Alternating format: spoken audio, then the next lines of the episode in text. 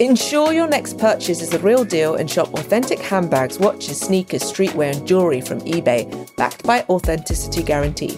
Visit eBay.com for terms. This episode is brought to you by Progressive Insurance. What if comparing car insurance rates was as easy as putting on your favorite podcast? With Progressive, it is. Just visit the Progressive website to quote with all the coverages you want. You'll see Progressive's direct rate, then their tool will provide options from other companies so you can compare. All you need to do is choose the rate and coverage you like. Quote today at progressive.com to join the over 28 million drivers who trust Progressive. Progressive Casualty Insurance Company and affiliates. Comparison rates not available in all states or situations. Prices vary based on how you buy.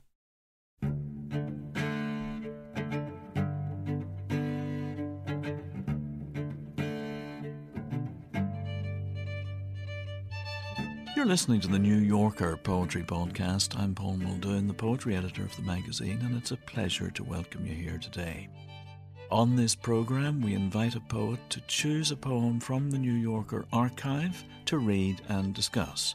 And then, of course, we ask them to read one of their own poems that's been published in the magazine. And I have to say that I am thrilled today in what happens to be my final New Yorker podcast to welcome Charles Simic, one of my all time favourite poets, a former US poet laureate and therefore a favourite of so many in the country, recognised for his work, his contributions to poetry right round the world, with the Golden Wreath from Struga Poetry Evenings, the great town of Struga there, the Frost Medal, the Wallace Stevens Award, and of course the Pulitzer Prize. Charles Simic, welcome. Thank you for having me. Charlie, the poem you have chosen to read today is uh, a poem by Sharon Olds. It's called Her, Her Birthday as Ashes in Seawater. And uh, Sharon Olds is distinguished among in so many ways, but as a poet, of course, who has written so extensively about her family. Uh, in this case, of course, her mother. What drew you to this poem? Uh, it's a beautiful poem. I mean, this is it's a very difficult poem to to write. Uh, I mean, you're absolutely right. Sharon has written, you know, endlessly about her her family, her father, uh, her mother, uh, her father's death. I mean, the long dying, and uh, uh, but this is a very different kind of poem. This is a beautiful sort of elegy. Describing something people do. I mean, which is to take the ashes of you know some someone, their loved ones, and uh, and you know throw it from the top of a mountain or into the sea or you know whatever else they throw it. Uh, yeah, I remember, I remember somebody throwing him in the Hudson River, which you know supposedly were going to flow out to sea. But uh, this is the Pacific, uh, and uh, it's not an easy poem to write. It really it seems to me inspired. It's just so moving, deeply moving, and and gorgeous in its details. Uh, kind of a poem that uh, um, one doesn't encounter even in her work uh, that often, but uh, it's beautiful. And, and maybe uh, I, I, like some of the other poems about parents and family and, uh, and friends, uh, which are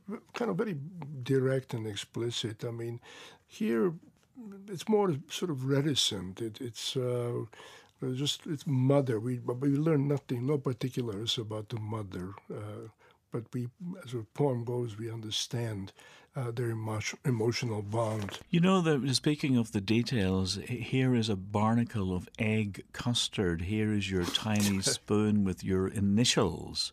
Quite an yeah. extraordinary moment.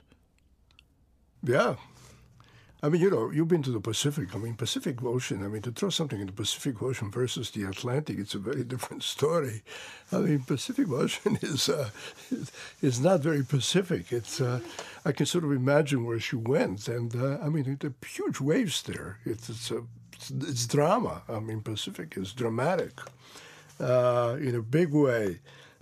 You know, I'm reminded of an image uh, in a poem by Robert Lowell of the Atlantic Ocean breaking over ahead.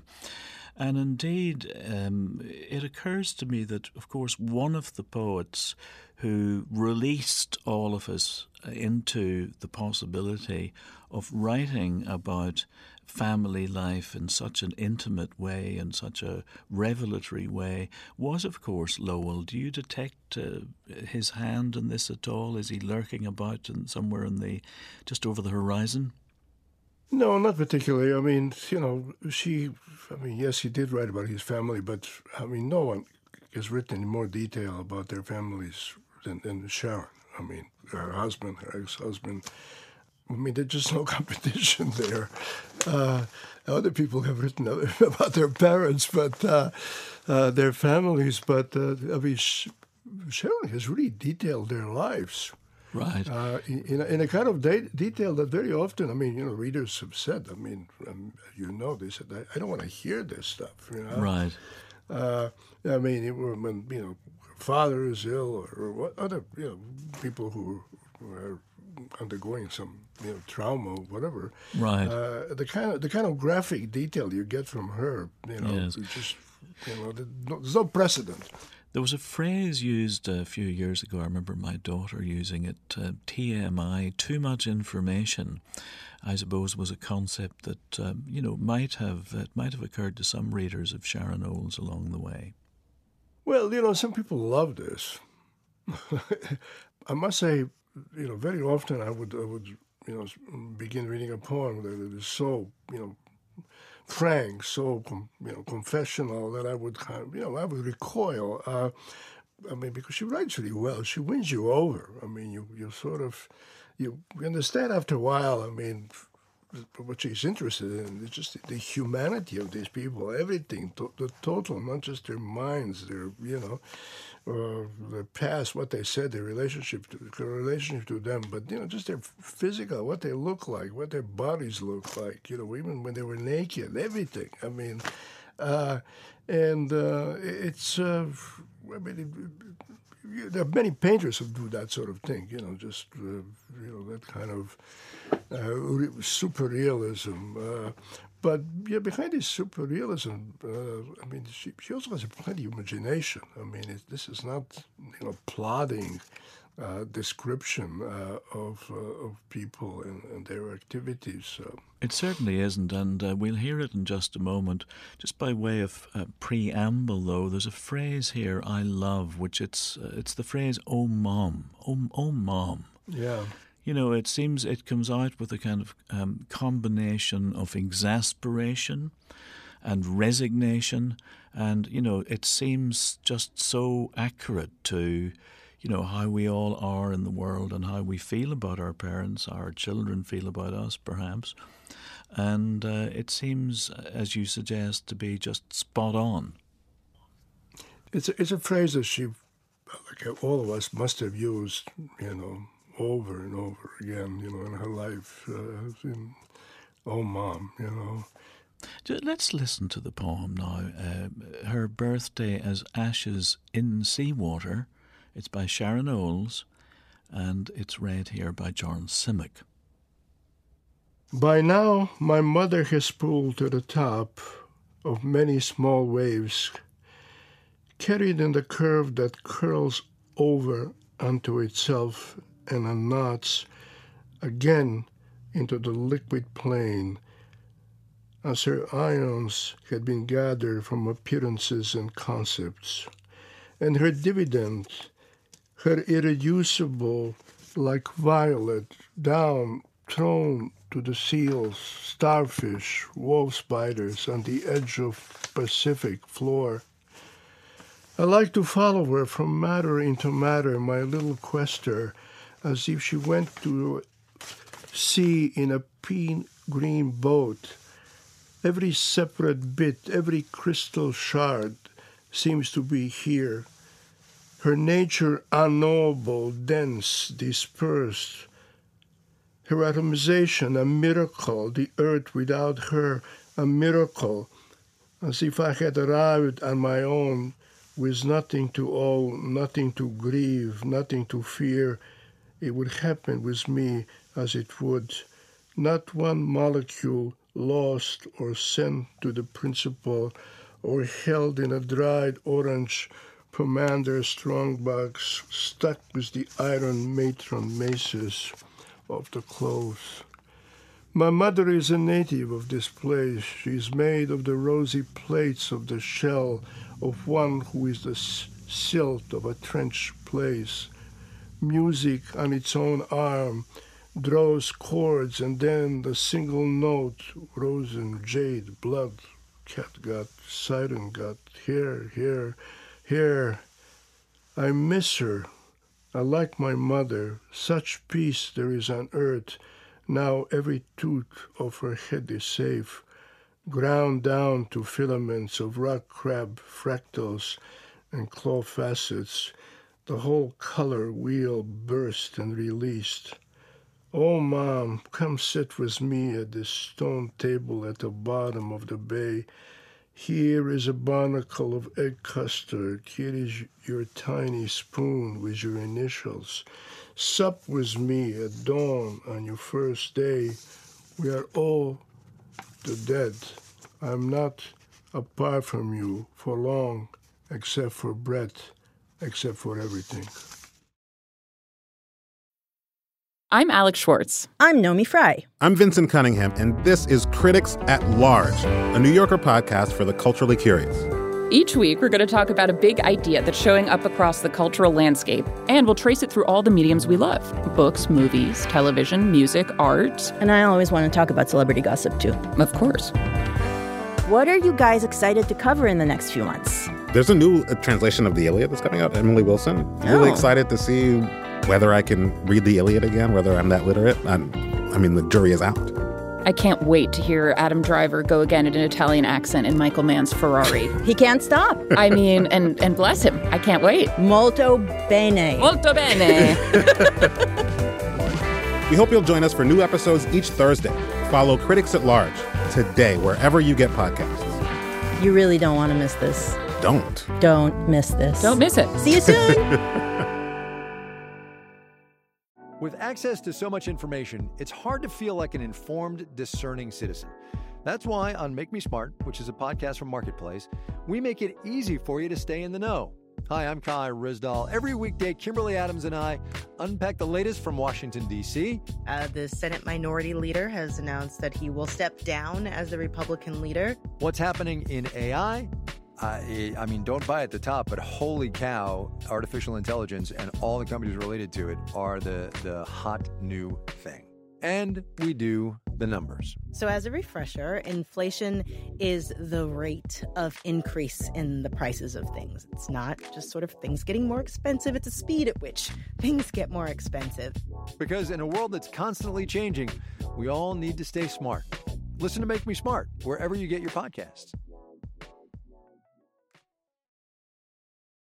That last line or two, I am not apart from you for long except for breath, except for everything.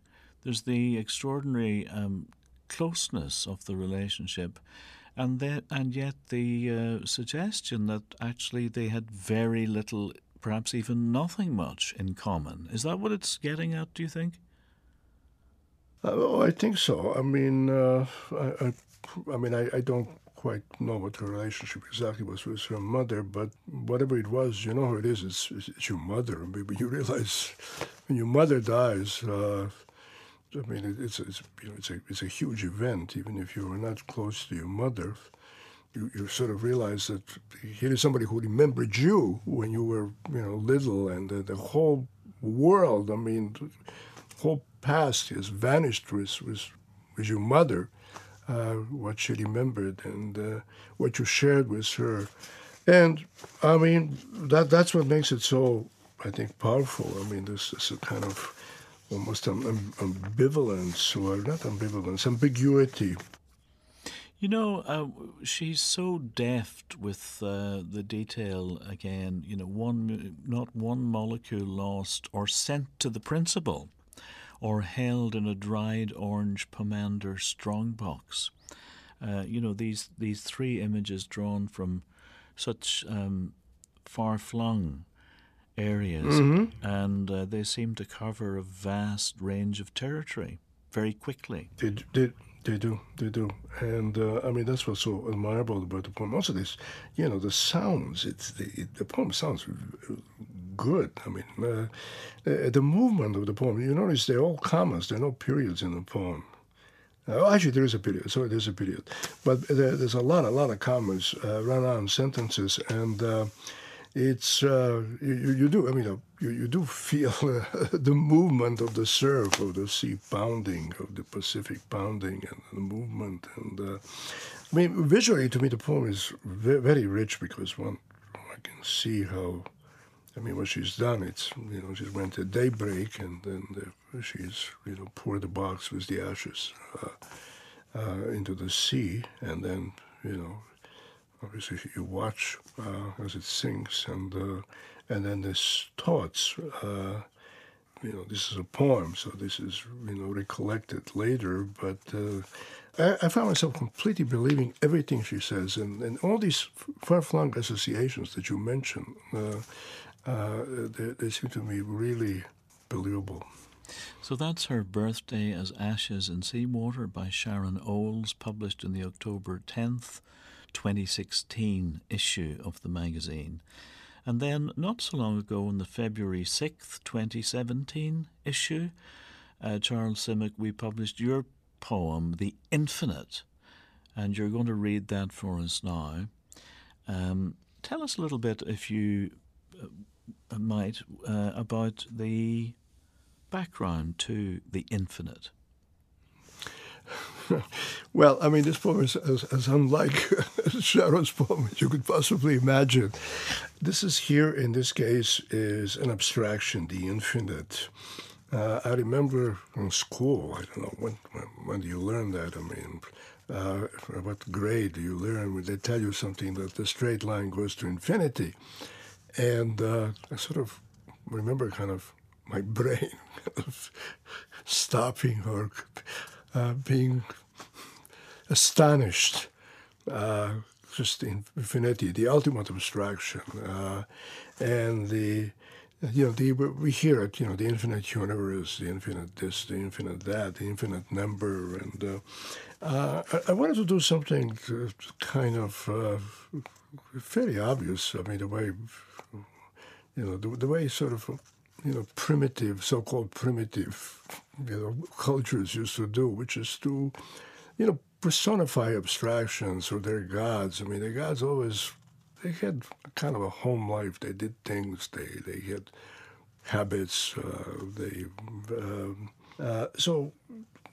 I thought, you know, this is this is this is a kind of poem you, you, don't really think about it a great deal. I mean, you just the idea comes to you, and then uh, uh, you know, what follows. Uh, you can't really deliberate about this, but I, wanted to personify it, the infinite, so it's not an abstraction. Though it may not be a million miles removed in its way from the Sharon Olds poem, because it, it also includes a, a sequence of um, images, I suppose many poems do. It, and it, of course, it has that the sound of the surf. It's uh, a sea-bound poem, as it were, which um, many in many intellections is associated with an idea of the infinite. I think, including Matthew Arnold's. I was going to say. I was going to say, yeah. Oh, you bet Dover Beach, of course. Yes, but I, I, I must say I didn't think of any of these things. It just it was it's one of it's one of those kind of poems that are, I mean, they're poems that are deliberate, that you know, slowly, like a perfect crime. Uh, but the others are done in the spur of the moment. Uh, and this is more of the spur of the moment. Uh, uh well, I mean, there's no logic. I mean, how these things are associated. They're associated in, in the spirit of the occasion, the mood that, that brings them together. Uh, Would a poem like this have come to you fairly very quickly. You're suggesting that it might have been written quite quickly. I mean, often, as we know, the poem that looks. Oh yes, yeah, it was. It was written whenever it took to write it. I mean, but I I, I tinkered with few things. I mean, this is inevitable. Uh, uh, with a few phrasings, but the, the general idea. I mean, this kind of poems are written the way artists, painters, you know, they they they see something and then you know I remember being sitting with painters like in a in, in a restaurant, and, and they they see something, they you know they, they always had pencil, a piece of paper, and uh, they start you know, drawing something. Uh, There's something, yes, they they're getting it down. But is there something, you know, that suggests that, you know, there's something that pre uh, precedes the getting down. In this case, in this case, it's you know what is being got down is only discovered as it's been got down, right? It's well, it's true. It's true. You know, once I, I was going to convert the infinity of, of, of, a series of concrete images. I mean, I uh, I had uh, a, a, glimpse uh, of what it may look like but I didn't have the uh, the actual things until they popped into my head. Right. Well, listen. Let's hear it. The Infinite, uh, read by Charles Simic. The infinite yawns and keeps yawning. Is it sleepy? Does it miss Pythagoras, the sails on Columbus's three ships? Does the sound of the surf remind it of itself? Does it ever sit over a glass of wine and philosophize? Does it peek into mirrors at night? Does it have a suitcase full of souvenirs stashed away somewhere? Does it like to lie in a hammock with the wind whispering sweet nothings in its ear? Does it enter empty churches and light a single candle on the altar? Does it see us as a couple of fireflies playing hide and seek in a graveyard? Does it find us good to eat? Beautiful. Thank you so much indeed, Charles Simic.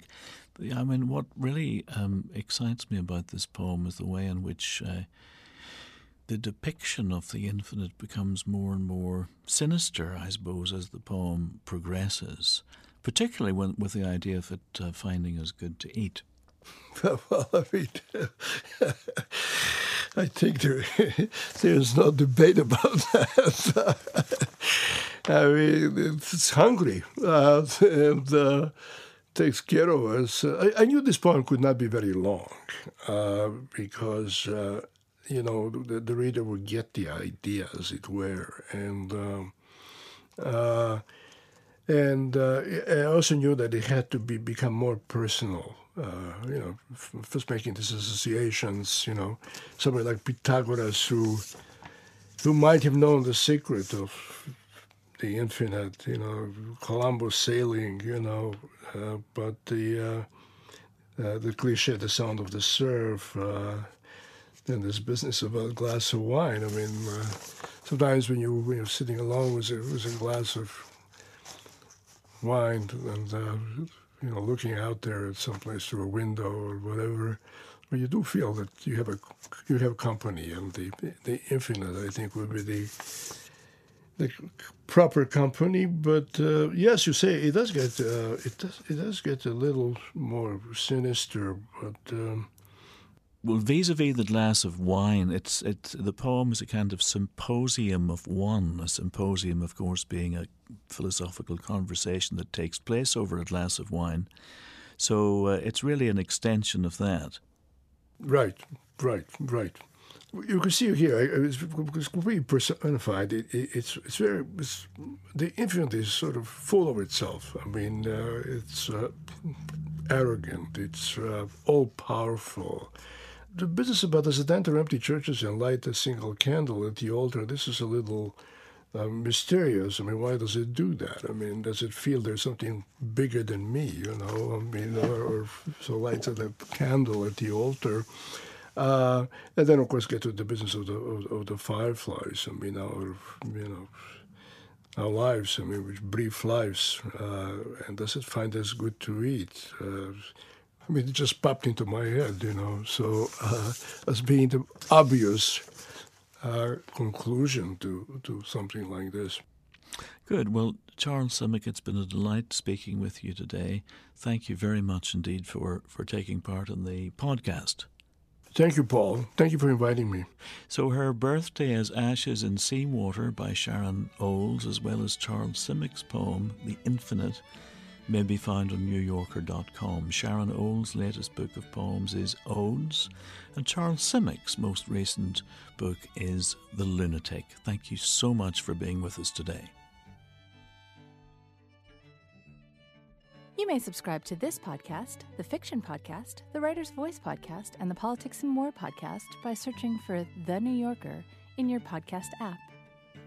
You can hear more poetry read by the authors on NewYorker.com and on the New Yorker app, available from the App Store or from Google Play. The theme music is The Pitnacree Ferryman from the album The Highlander's Farewell by Alasdair Fraser and Natalie Haas from Culburnie Records. The New Yorker Poetry Podcast is produced by Jill Duboff of NewYorker.com with help from Hannah Eisenman.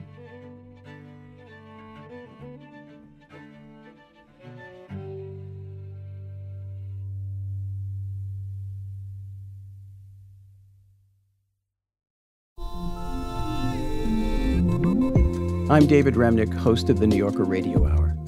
There's nothing like finding a story you can really sink into that lets you tune out the noise and focus on what matters. In print or here on the podcast, The New Yorker brings you thoughtfulness and depth and even humor that you can't find anywhere else. So please join me every week for the New Yorker Radio Hour, wherever you listen to podcasts.